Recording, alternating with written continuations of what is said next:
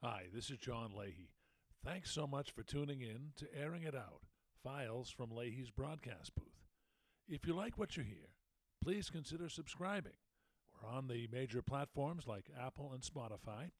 We come out with brand new episodes every Wednesday with refreshing content. So I thank you for your support. And again, you're listening to Airing It Out Files from Leahy's broadcast booth. And I encourage you to subscribe. Thanks and enjoy this week's episode.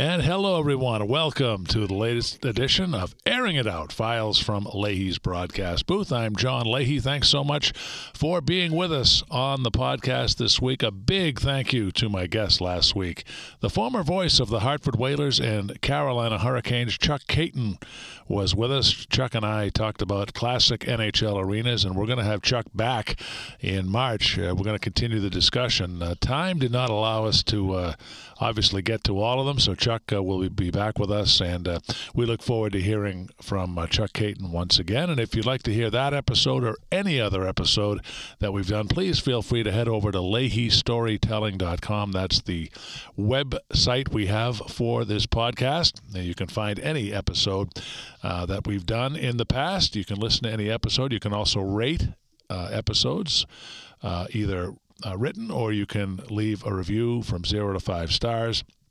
There is also a blog uh, up there and also some videos that I've done of some uh, music that I've uh, done. So, uh, all kinds of neat stuff. You can also uh, reach out and uh, leave a voice message. There's a, there's a purple microphone in the lower right corner of each page, and you can feel free to reach out. So, lots of ways to connect here on the podcast. Well, this week we are going to be speaking with author Kirk McKnight who is a renowned author. He has written two books, one of which is called The Voices of Baseball, the game's greatest broadcasters reflect on America's pastime.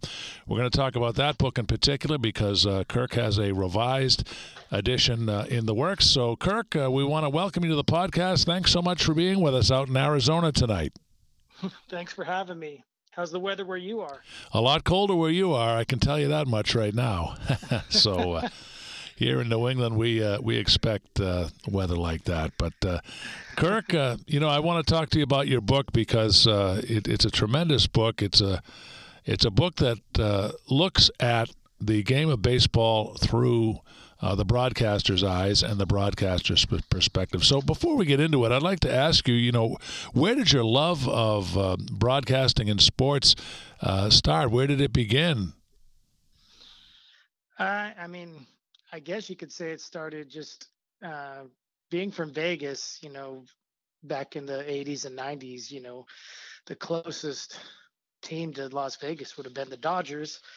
And when you have the Dodgers, you have Vin Scully. So yep. tuning into, I believe it was 1460 for a while, and then it was 720.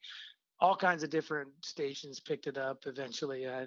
It's bounced around so many different AM radio stations in Las Vegas, but that was that was one of the things. Just listening, you know, to baseball on a on a night drive with my family, you know, pretty much a baseball game would be on the radio or something like that. We'd be driving back from somewhere. So it was always so soothing. it was always Absolutely. so soothing hearing somebody like Vin Scully hear him on the voice and hear his voice on the radio and and I've always loved baseball and I've always loved the way that it's called. You know, I mean, I, I, have written a book on hockey broadcasters and it's a completely different beast broadcasting hockey. I heard you talk about Chuck Kaiton and he's actually one of the per- people I interviewed for my hockey book, and it's a world of difference between the two. But I, I will say I love the just relaxed state of listening to a baseball game on a on a summer evening. I guess that's just it's nostalgia, I guess, or whatever you want to call it. yeah, absolutely. It stuck with me basically over all the years, I guess you could say too. Yeah, absolutely. So, uh, when you came up with the idea to write the book, The Voices of Baseball. Um, it's presented in such a way that you look at all the different ballparks in Major League Baseball, and, and the broadcasters give you perspective on uh, not only the ballpark itself, but but the, some of the history of the team. Uh, where did the concept for the book uh, first come about?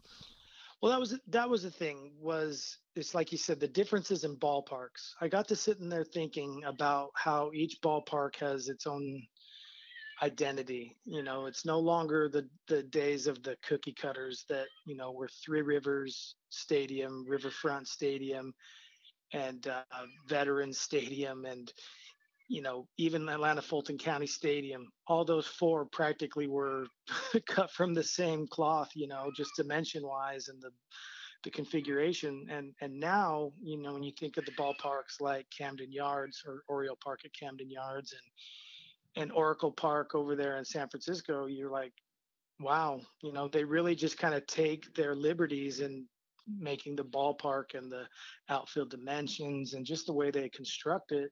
So I thought, you know, there's something there's something to say about that. You know, I know that a lot of people write books on what's the best thing to eat in on a ballpark and but when you think about the different features of ballparks, you start to get kind of stuck on the subject. And then I thought, well, I'm not going to sit here like these, you know, Frommer's guide people and say, well, this and this and this, you know, about this ballpark. I'm like, why don't I, you know, why wouldn't I just ask the broadcasters who are there longer than anybody for their perspective?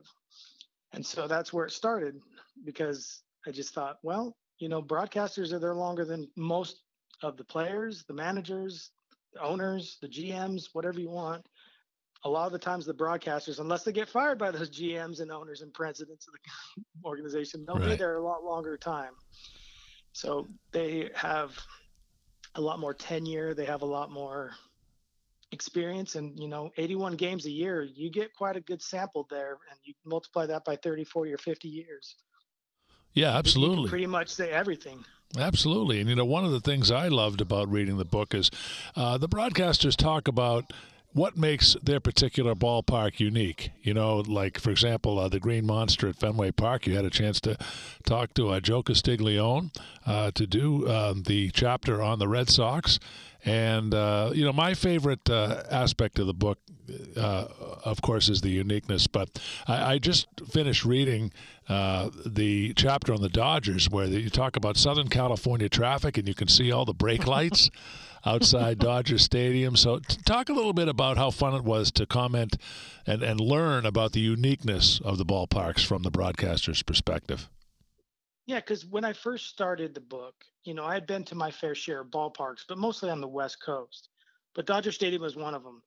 And when you go to Dodger Stadium, you the first thing you're going to notice is your trek into the ballpark, and the last thing you're going to remember is your trek out of it. So that whole thing where you see that parking lot, you know, it's it's it's a, the configuration of Dodger Stadium on that Chavez Ravine, and just the fact that the parking lot just kind of wraps around it like some kind of corkscrew. You know, the parking yep. lot just wraps around everything like some corkscrew, and and you're gonna see the brake lights. You know, you're gonna see the headlights cars coming in, you know, just after sunset, you know, it's still the first inning and you see headlights coming at you and you're annoyed. You're like, why are these people already here? I can't see it. and if I lift my eyes a little too much, I'm I'm looking at headlights. And then and then it's the eighth inning and you're like, where are all these guys going? Why are all these brake lights? Everybody's leaving. There's the game's still going. and uh, you know, if you if and uh, I made a comment like that uh, about you know the introductory chapter even before I start talking about the ballparks. It's you know uh, Gibson's home run in the '88 World Series. The people were filing out of Dodger Stadium because Eckersley was on the mound, and I made the comment. I was like, I guess a half hour less on the 110 was worth you know trading for history and being part of history because these people were out and trying to beat the traffic and they missed one of the most theatrical moments in baseball history. Yeah, you know, I, I read the I read the chapter on that, and uh, Vin Scully actually uh, went to when they were at commercial break. They told the producer, "Hey, you know, follow me," because you know he just had a premonition that uh, something exciting was going to happen. And uh, you know, Vin says, uh, "You know, I, I guess we're not going to see Kirk Gibson tonight." And then he looks out of the corner of his eye, and Gibson uh, comes up to the plate and and, and hits the home run, and then Vin lays out for a couple of minutes. Uh, um, you know, th- that's one of the great stories in the book. And I mean, there's so many broadcasters that take cues from Vin's moment there and, and decide to let the crowd tell the story. Joe Buck is one of those. Rex Hudler is another. You know, some of the better ball broadcasters out there will realize it's kind of an exercise of futility to try to say anything in that moment when the ball when the broadcast booth is just completely erupting and it feels like the roof is coming off the place because of the crowd. Um, and so and and and then again you also have the opposite effect of that where you're winning in a visiting yeah. and you're a visitor you're winning in that ballpark. And you know uh, this is part of the the new edition of uh, the Voices of Baseball is that Ryan Lefebvre uh, for the Kansas City Royals. You know, when the Royals won in 2015, that Game yep. Five that they won was in in Shea or not Shea, call in Citi Field, and when that out was made, you know, that final out in the caught in center field or wherever it was, he said that the place went absolutely silent. You know, whatever life was there was just sucked right out of it. And it was hard in that situation because usually you can kind of feel more comfortable, you know, showing emotion, you know, with the crowd kind of moving along with you. But when you gotta, when you're in a broadcast booth and the windows are open and the and the ballpark just falls silent, it's a little, uh, it's a little different. It's a little kind of, it's a different story. Absolutely. So, how long did the did the project take to complete the book from start to finish? Well, I'd say now it's been eight years. Now with and you know I, I the first time around when I did the original edition I'd say it was about a year year and a half before it finally came out. And since it came out you know I came I went back and I interviewed 17 more broadcasters over the years just when different things would happen. For example when when the Astros won the World Series in 2017 I interviewed Robert Ford you know the book had already been out but I was like, well, if there's ever another edition, I can at least have this one in the can. Same thing with the Washington Nationals winning it all in 2019. You know, things of where a team hadn't actually ever won before, you kind of want to throw some interview in there and and get some more material just in case something ever comes up and then you have it ready to go. And that's what happened. I had different interviews with different broadcasters highlighting some of the things that have happened since the book's original edition came out. For example, the 2015 World Series account via Ryan Lefebvre of the Royals and Charlie Steiner calling the 2020 World Series from his living room. Right. you know, we had we had Tim Neverett on uh, last year, and uh, Tim wrote a book about uh, the COVID pandemic called uh, COVID Curveball, and he uh, talked about that. So uh, yeah, that that certainly was an interesting time. The I, I really love Charlie's account because Charlie kind of had his introduction to baseball broadcasting by just sit there in front of the radio in his basement, you know, and just sitting there kind of calling the game along, listening to the radio. And, you know, he's calling his first Dodgers World Series championship 65 years later from his living room. so he went from the basement to the living room doing the same thing, except for on a more official status. So I got to ask you, Kirk. Uh, you know, you interviewed uh, all these Major League Baseball broadcasters. How how fun was it to to interview Vin Scully and get his input on the project? And I wanted to also talk about Vin's passing in a moment. But uh, how fun was it to learn from the greatest that ever um, laced up a microphone? I mean, it's it's still to this day the best interview I've ever done, or at least the most memorable. Uh, I, I wouldn't say it's the best because sometimes I'm a lot more on point when you're talking to somebody like Vin Scully, it's kind of hard not to be nervous. But the wonderful thing about Vin is he is very, very uh, gracious. Uh, he is very gracious and he's very kind and he never makes you feel like you should feel uncomfortable. There's there's broadcasters who can be intimidating, not that they mean to be any kind of way. It's just their their their you know their what do you want to call it? Their I'm trying to think of a word.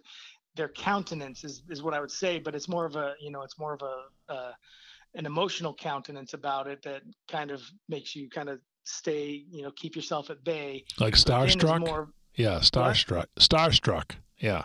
Yeah, yeah, and you can be you can be a little uptight and a little bit nervous and agitated, but within, you know, when you say, "Oh, thank you, Mr. Scully, for calling me," he's like, "Kirk, please call me Vin." Right. You know, it doesn't matter. It doesn't matter if he's talking to an eight-year-old, a forty-year-old, a, a person his same age. You know, it's always, "Please call me Vin. Please don't call me Mr. Scully." And people are just surprised by that because the amount of respect they feel he is due, which he is due, but he just kind of lets you just relax right then that moment like please just call me vin and we'll get that out of the way and there's a lot of broadcasters that are like that you know they'd say please don't call me that my my father is that my father is mr this. Right. My name is this.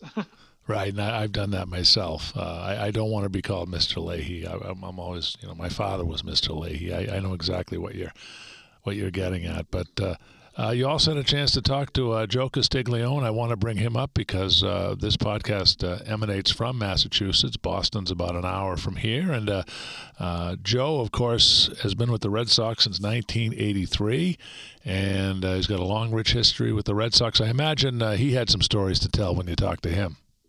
Yeah, I, I really enjoyed talking to Joe because you you know you know when you're talking to somebody who broadcasts for the Red Sox that there's no scrubs here. This is the Boston Red Sox. Yep. Same thing with talking with somebody like John Sterling for the New York Yankees or Charlie Stein for the Los Angeles Dodgers. You're like, no scrubs here. you know, you're yeah. this is this is a high calling. Some of the greatest have ever who have ever called the game. Curt Gowdy, uh, you know, uh, uh, Vin Scully, Red Barber, Mel Allen. You know, you just throw those names out. Those are people who have held these positions, and that and that and that seat in that park deserves and demands that respect. And they do not they do not let down or uh, disappoint in that aspect. So talking with joe about fenway you know the oldest ballpark in baseball and just the the stories he could tell the way that scenes that you would not normally think of all the little things that kind of add up to win a game you know uh, when you look at the Red Sox coming down from three games down against the Yankees, that all started with a stolen base by Dave Roberts. You know. Yeah. so, yeah, that's right. I mean, one of the the the most historic collapse on one end, the most historic comeback on the other. It all started with a stolen base. And Absolutely. to that yep. moment. Yeah, we call it the steal. that moment. Yep, we call it the steal here in Boston uh, to this right, very that's, day. and that's and and it's that's what's wonderful is you can say the steal in some in some hockey towns they'll call it the save, where right. it's like that goalie stopping a puck that basically shifted the entire momentum of the series and led to the win. And the steal is that point, that moment, that that pivotal moment. Exactly, exactly. And so, uh, as I mentioned, the book is divided into chapters, and each Major League Ballpark has a chapter, and each broadcaster talks about the uh, moments of history and what makes each ballpark unique. So uh, now you're coming up with a, a second edition. Uh, so tell us what's in the, the, the newer edition now. Well, I'm very proud to say I finally spoke with Bob Uecker. Um, awesome. not too much in the book in the terms of Uecker, but enough. And the, Uecker doesn't have to say much to make it be special uh, you know what what he's what he contributed to the book. I mean, the very very opening page of the book is him telling how he began his broadcasting career doing it by himself because he was he was on there with two other people. You know, he was on there with Merle Harmon and and Tom Collins, and they basically just left. They left the bullpen. They left they left the booth and and so he was sitting there holding the off switch down, like, please come back, come back. And they just walked right out of the bull. They walked right out of the booth in Yankee Stadium. And all of a sudden the producer says, Bob, there's one out. You better start talking. and the rest, as they say, is history. You know, uh, with his great career in Milwaukee, and uh, of course, before his broadcasting career, his uh, innate ability to uh, make fun of himself, which is, is has endeared uh, him to many fans. Yeah, I mean, he he he has a lot of fun doing what he's doing, and a lot of people. What's funny is what cracks me up about Uecker is is everybody sits there and refers to his Harry Doyle moments almost seemingly more than they refer to as Brewers moments because right. you know the Brewers market is is what it is and Harry Doyle in Major League it's a classic. David S. Ward uh, the screenwriter of my favorite movie ever The Sting writing a screenplay about baseball and and it's just so memorable just a memorable script a memorable character. And it's so funny they just kind of refer back to him.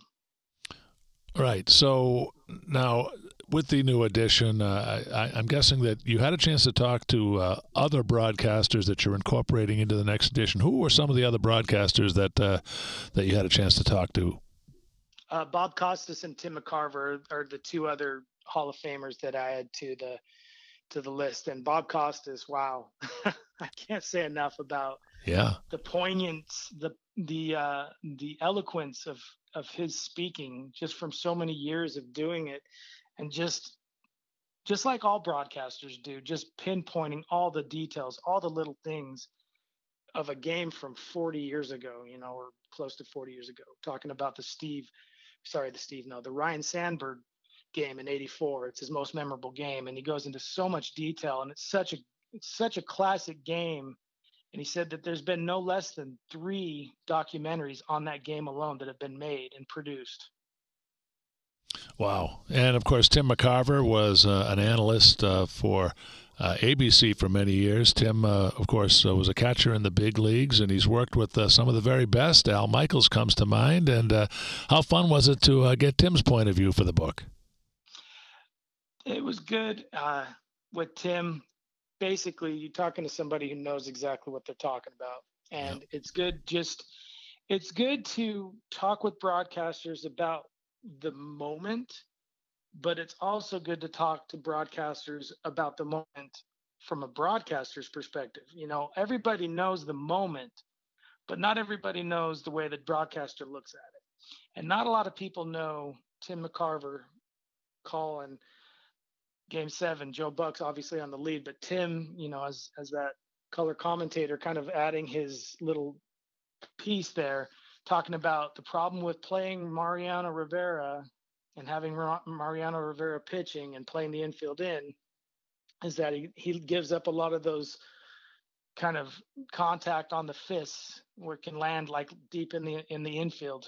And the with the drawn in infield that's exactly what happened. That that uh with if the infield was playing normal depth that luis gonzalez thing uh, would not have been a hit it would have been caught by the shortstop you know but he was drawn too far in and easily the you know the winning run easily scored and joe buck is sitting there in the moment and he calls you know Diamondbacks win the World Series and he high fives McCarver at the same time because McCarver just nailed it. He nailed it. Yeah. And not a lot of people realize he nailed it because they're so caught up in the moment of Gonzalez getting that hit. But but when you talk about a perfectly timed uh, uh, what do you want to call it? Just observation. That yeah. was it. well, we had a guy here in Boston that was very similar, uh, Jerry Remy, and uh, Jerry mm-hmm. was Jerry was one of the special ones who could tell you what was going to happen before it happened, uh, just as you described. And we lost Jerry. Uh, about uh, a year and a half ago, but uh, to find analysts like that and be able to listen to them, Kirk, that's very special. Yeah, I mean, and I know the Red Sox have been holding a having a heavy heart for Jerry and having the number basically his number as a player, right? They kind of stitched it on their uniforms for some time there, right? Yeah, yeah, absolutely. And they were talking about renaming the street outside the ballpark, one of the streets, uh, to Jerry Remy Way. I'm not sure if that uh, if that passed or not, but I know that that that was a discussion that was going on for a while. But uh, I'm curious. Uh, you know, you had a chance to talk to uh, Joe Buck. Did Joe have any uh, great stories about his dad? I mean, there are countless and endless ones, I'm sure. He did, and unfortunately, you're gonna have to get one of the earlier versions of the book to get the to get Joe's take on his dad, unless you unless we center in on game uh, game six of the 2011 World Series where he kind of channeled his dad and uh, said, "We'll see you tomorrow night." The call that right you know, J- Jack made so famous in the '91 World Series when uh, the Puckett home run, basically the walk off, forced Game Seven, and that the Twins would win the next night. and uh, you know, he did say it once before, and that was one of the things that Joe mentioned was in Game Six in 2002 when the Angels had that big comeback against the Giants. He said that, and that was the first time he said it. And it wasn't like he planned it, yeah, but it just came naturally. And of course, how how uh, how perfect to be calling you know a, a Cardinals game and using a legendary Cardinals broadcasters uh, some a phrase that he's so well known for, and and that's exactly just how the universe kind of came together. And it's not like Joe planned it out; it just happened, and it just worked perfectly. So I was able to talk to him about that, and and you know he said basically he said I wanted to be what my dad wanted to be. If my dad was an astronaut, I'd want to be an astronaut. If he was a cop, I'd want to be a cop. But he was a broadcaster, and of course I want to be a broadcaster because he just looked up to his dad so much, and it was it was kind of a really cute moment, kind of a touching moment, just hearing him talk talk about his dad like that, and you know, and I'm sure people who are more familiar with Jack Buck, you know, who are around when in the days when he broadcast for the Cardinals, and and when even back way back when Harry Caray and him were broadcast partners. Um, how they'd probably see that moment and be really appreciative of it, just having such a fandom of somebody like Jack Buck. Yeah, absolutely. And uh, you know, you mentioned Harry Caray. You know, when I was working in Kalamazoo, I actually worked at the same radio station that Harry did when he was uh, when he worked in Western Michigan. So I guess that's my claim to fame. But uh, you know, just to be able to uh, talk to all these broadcasters, uh, you know, I, I, just have immense respect for you that you were able to pull this off and, and you pulled it together in a great book. Um, so when uh, when can we expect the next edition, and where can people get it? It'll be out in April. Uh, you can get it uh, anywhere books are sold online. I was gonna mention that the website or the uh, the publisher offers a 30% off discount if you use a, a coupon code. Uh, the, the the website is rowman.com. That's rowman.com, and if you use code RLFANDF 30, you will get 30% off the book. And uh, it's probably going to be cheaper than what you can get it for on Amazon.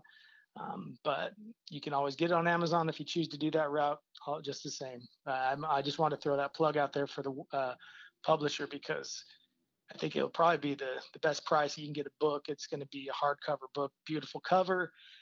They do a really good job of, of putting out those hardcover books. Uh, the publisher does, and so if, if you get a chance to get in hardcover, which is the first edition that'll come out uh, with this updated edition is is uh, I would definitely jump on that. Absolutely. We're talking with Kirk McKnight. He is the author of The Voices of Baseball, the game's greatest broadcasters reflect on America's pastime. Kirk is uh, now getting a second edition of the book out, and as you just heard, it will be available in April. I for sure am going to get uh, the newest copy. I can't wait uh, to dive right in. Now, you also wrote another book uh, called The Voices of Hockey. Broadcasters reflect on the fastest game on earth. Now, this was, uh, I guess, along the same lines as your baseball book, but uh, the the biggest difference I can see is that uh, the broadcasters uh, from the National Hockey League side. Uh, not so much talk about the arenas that the teams play in, but uh, each team had its own uh, particular history and memories, and uh, the broadcasters uh, reflected on those memories from the broadcaster's perspective. Is that accurate? Yeah, it is. You know, there is more uniformity in NHL than there is in Major League Baseball, of course. Uh, but what I tried to what I tried to really pinpoint on in the Voices of Hockey is just the craziness, the rivalries, the the enforcers, the way the game used to be played. You know, you can't really you can't really have a big foot stepping forward if you're just talking about the different arenas because they're not much different than each other you know yeah. once you get inside the doors you're looking at an arena you know walking into the arena that's different you know but once you get in there and you see everything it's it's very uh, very uniform you know especially since td garden came about and the old boston garden left you know, that was one of the main that was one of the main points of at least talking about the Bruins and, and, and the eras of the Bruins is that they bred, not bred you guys are you guys are cows. Anyway no they they, they drafted and and and and farmed and and and dealt for players knowing that you know 41 games out of the year you have a little bit more of a confined environment uh, area wise in, in on the ice. And they were able to use that to their advantages you know a lot and that's the same thing that baseball teams do is they they use that to the advantage. And teams coming out of places like Tampa Bay or Toronto just can't wait to get out because they hate playing in this unique environment that's different than practically all of rest of baseball. And so that was kind of how hockey was too. So you can't, with the exception of Boston Garden and a couple other things, those places aren't even here anymore. So you know we're all uniform. We all have the same dimensions as far as the playing surface goes. So where do you go from there? You got to talk about the stuff that happens on the ice and not necessarily the the way it looks outside of it. Absolutely. Well, I had a chance to work with the San Jose Sharks back uh, in the early 90s from 91 to 93, and I'm good friends with uh, Sharks radio broadcaster Dan Rusanowsky. But I was particularly drawn to that chapter uh, because uh, a lot of it is relevant to my own experience. I worked in the Cow Palace for a couple of years when the Sharks were just starting out, and then, of course, they moved to the new arena in uh, downtown San Jose. So uh, you had a chance to talk with Sharks broadcaster Dan Rusanowsky, and I imagine that must have been a fun chapter to write. It it was, and and I believe I had to include this. This was this was told from the account of another broadcaster. I think it was from the Detroit Red Wings broadcaster because he came in as a visiting broadcaster. But you know they were lowering Sharkie down to the ice and the and the little you know via a wench you know and uh and uh and a cord. Did I say wench? I meant to say. That's not what I meant to say. We're not pirates here yeah. yeah. they were lowering him via a pulley and a cord kind of thing, and it got stuck.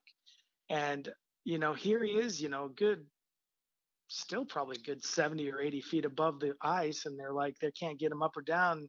People are getting impatient because, like, are we going to start this game? Like, you know, the visiting team is starting to get a little aggravated. Like this, this pomp and circumstance is really getting on my nerves. I'm came here to play hockey, not watch a guy get stuck, and and they. uh and when it looked like they weren't going to be able to get it moving back or forward, get him lowered or even raised back up to the rafters to to get him unhooked, they start bringing out these wrestling mats out on the ice. Right. And people are sitting there like those wrestling mats are just as hard to land on as the ice. You might as well just not even have them out there. Like you're going to drop him 80, you know, 80 feet from the air to smack against one inch rubber mats that are backed by solid ice. you're going to kill the guy. So, you know, when when when you think of craziness, the mascots will come into uh, into effect. And I think I have more mascot stories in in the voices of hockey than I do in the voices of baseball. And I mean, if if I can take a second to uh, tell another one. Oh, please. I know people would want to people would want to buy the book just hearing this story. And I this might happen in Carolina if I'm not mistaken. Whatever whatever team brought who brought out a, a pig as a mascot. And what they thought was going to be a good idea was to introduce this mascot as a pregame ceremony by having him birthed out of the Zamboni. Oh like, man. Like he and and the problem is they had him like in this little chamber in the Zamboni where he could fit in there. And so they're gonna, you know, drive the Zamboni around. They're gonna have him come out. Well, inside that chamber, you're not too far from all the exhaust and all the gears and everything else like that that runs when the Zamboni's running. Right. So you got all this exhaust and all kinds of fumes and all kinds of smoke going on there. That's it's like being inside a engine of a truck or something. Oh yeah. Yeah. And he's and you think of somebody that's inside a mascot costume and not able to like communicate, hey, get me out of here, I'm dying. And you know, he kind of just collapsed out collapses out of the thing and you know they're having the hardest time taking the head off of it so that they can get him to breathe because you know even though you're out of the zamboni you're still not out of the out of the costume and you're still recycling very stale and stagnant air that's filled with exhaust fumes and they finally get the head off and this guy's as asphyxiated as it gets and it's just a huge spectacle. And this has all happened in front of everybody because somebody thought it was a good idea to have a a pig birthed out of the back of a Zamboni. Oh, that's crazy. And by the way, for the record, I should mention that uh, Scotty Bowman was the one who was getting aggravated at the uh, situation with S.J. Sharkie. Uh, that was, uh, I remember picking up on that in the book. So uh, uh, if if you haven't read the book, you know my hockey fans and people out there, you got you got to check it out because it's just jam packed with with great stories. And again, that that's available anywhere books are sold as well, right, Kirk? Yeah, yeah. I, I'll tell people if you you know, try Amazon, but yeah, anywhere you can find a book, books online, you'll find Voices of Hockey as well. Oh, that's awesome, Kirk. I see uh, that you're a big uh, music aficionado. You've uh, played uh, drums for three and a half decades. You've played uh, with a bunch of bands there on the Las Vegas Strip. That's pretty cool. Yeah, that was that was a fun way to make some supplemental income for a year. That I'll tell you, good stories to tell there. All yeah. my friends come into the bars to watch me play, and I'd be playing at like I'd be playing at these uh, rock, you know, these uh, country bars, and so they have the mechanical bulls, and and you'd have all kinds of people riding mechanical bulls. So plenty of stories from behind the the drum set there, and and everything that goes down. Oh, that's great. Now, how cool is it to have a, an NHL team out in Vegas now, and not to mention the Las Vegas Raiders? So Vegas is becoming quite the sports town. Yeah, I mean, finally got a championship with the WNBA. Um, yeah. So they have three, you know, they have three major professional teams out there, uh, and uh, and the word is that they're going to get an NBA team eventually. I think that's the big push to get the NBA there. They got plenty of. They don't just, you know, the the Vegas Golden Knights play in uh, T-Mobile Arena, but you don't have to go far to find any number of places uh, that could hold uh, a major sports franchise, and uh, T-Mobile is one of them. You know, and uh, so if the NBA wants to come there, they already have T-Mobile there for them. But there's also plenty of other options for uh, games to be played, and uh, not so much. I don't know. I, you know, with I hear I hear chatter about the Oakland Athletics going to Vegas. I think those might be starting to come to a stop because of what I just read not too long ago about them having this whole plan with that complex out there in Oakland, uh, with Alameda County, where the you know where Oakland Coliseum is, and where uh, Oracle Arena and all those you know sites are. I I don't know. So maybe that Oakland uh, Las Vegas Athletics is uh, not going to be a thing of the future anymore. I don't know. Well, if Major League Baseball does not get a team in Las Vegas, you still have a AAA team out there, and uh, that's mm-hmm. uh, that's quite the uh, team out there. They're managed by a guy I worked with in Kalamazoo, Fran Riordan. So, uh, you know, I, am hoping that uh, Fran gets the call up to the bigs. But you have uh, you have that team out there, the Aviators, and that's a good take. That's a great ballpark too, by the way.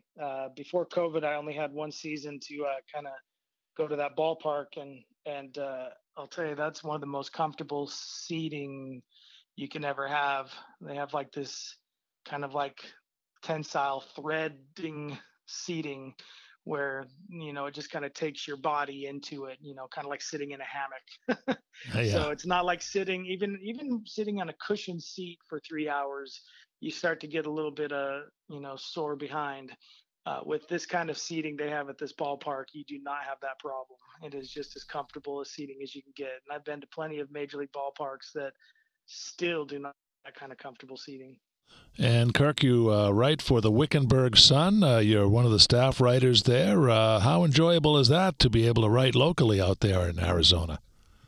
It's enjoyable, and you'd be very surprised the kind of people you meet here in this tiny little town. You know, it's 50 miles west of Phoenix, and and I've met I've met uh, Richard Petty. nice. Uh, I've met uh, let's see, 27 time world champion uh, rodeo star Trevor Brazile, and you know I, I probably will have a chance to meet Val Kilmer because this is where this is where Val Kilmer grew up and you'll every once in a while you might see him pop up and around. I still haven't yet, but maybe I will eventually one day. uh, the question I got to ask you is, how far are you from Winslow, Arizona, the, the, the town oh. made famous in the Eagles song? Yeah, I am probably three hours from Winslow. Uh, okay. Uh, Flagstaff's Flagstaff's two hours, and from what I understand, the lyric was supposed to be for Flagstaff. I, there's there's a lot of chatter, and I was I was in Flagstaff. Uh, you know, when I was out RVing and touring around the country, I stayed in Flagstaff for a couple weeks, and they told me that this place where his hot dog stand is now was the corner that that Glenn Frey was singing about.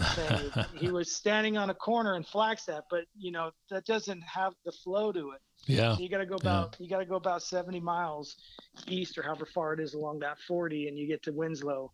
And when you get to Winslow, I mean, it's like as if the Eagles, it's like Eagle Land. It's like if Disneyland changed to the Eagles thing because you just have, you know, you have a you have a bronze statue of of uh, Glenn Frey right there. You got you got a a flatbed Ford parked along the curb.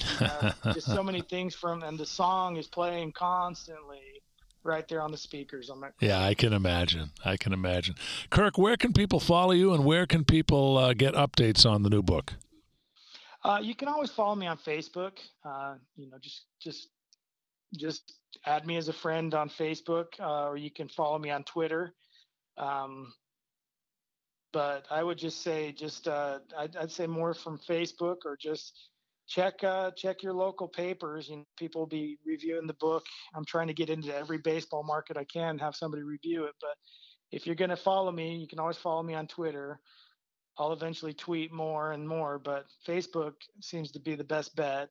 So, I probably should create my own Facebook author page, but yeah, I haven't really done that. But I, you know, I will start doing more updates. There is a page on Facebook for the Voices of Baseball, so you can keep, you know, your ear to the ground and find out anything new that's happening. And what is your what is your handle on Twitter? Uh, the Voices of Baseball. Okay. At oh no, sorry for Twitter. No, sorry. The Twitter is at the Voices of MLB. Oh, okay. At the Voices and of then, MLB. Yep. Yeah, and then on Facebook you can say the Voices of Baseball, and you'll go to my page and you can follow it. And you can get updates, and I'll probably share links once the book's available. I do have links on there already, so you can pre-order the book. Uh, the more pre-orders, the the better chance it has of getting some more exposure and getting a little bit more buzz about it. You know, I've been I've been really circling the wagons trying to get all the baseball markets to be talking about it by the time it comes out. Outstanding. Well, Kirk, you can count me in as far as uh, uh, getting the book. I, I, will pre-order it as well. I have uh, the two original books, and uh, they're a very important part of my connection. I want to thank you for uh, spending some time with us uh, tonight. I know you're a couple of hours behind us in terms of the time zone, but I know how busy you are, and I'm grateful that you took the time. And I really want to help get the word out about your new book because it's going to be fantastic, and I can't wait to read it. So thanks again for spending some time here tonight. Yeah, thanks, John. I really appreciate all your interest too. I mean, it's great. It's great talking with people that that can really nail all the subject matter and and just you know we're talking about all these geographical locations and and you pinpointing San Jose as well as Boston. That's what I love about the book. It's for all the markets. It's for all the corners of the country and and North America if you want to you know talk about the voice of hockey. You know, there's you got a few uh, teams up north of the border as well. Absolutely. Well, uh, his name is Kirk McKnight, and he is the author of The Voices of Baseball, the game's greatest broadcasters reflect on America's pastime. Also, The Voices of Hockey, broadcasters reflect on the fastest game of Earth on Earth. And uh, Kirk's new book will be out in April, and I urge you all to uh, grab a copy of it. Kirk, thanks again for being with us. And next week, we're going to have uh, Shereen Starman on with us. She is the uh, color commentator, uh, ringside reporter, rather, for uh, CBS uh, Sports Network. Uh, Shereen is the wife of Dave Starman, and we've had him on twice, and we're going to have Shireen on next week. So thanks so much for being with us, and join us next week as we are joined by Shireen Starman. You've been listening to Airing It Out Files from Leahy's broadcast booth. We'll talk to you next week.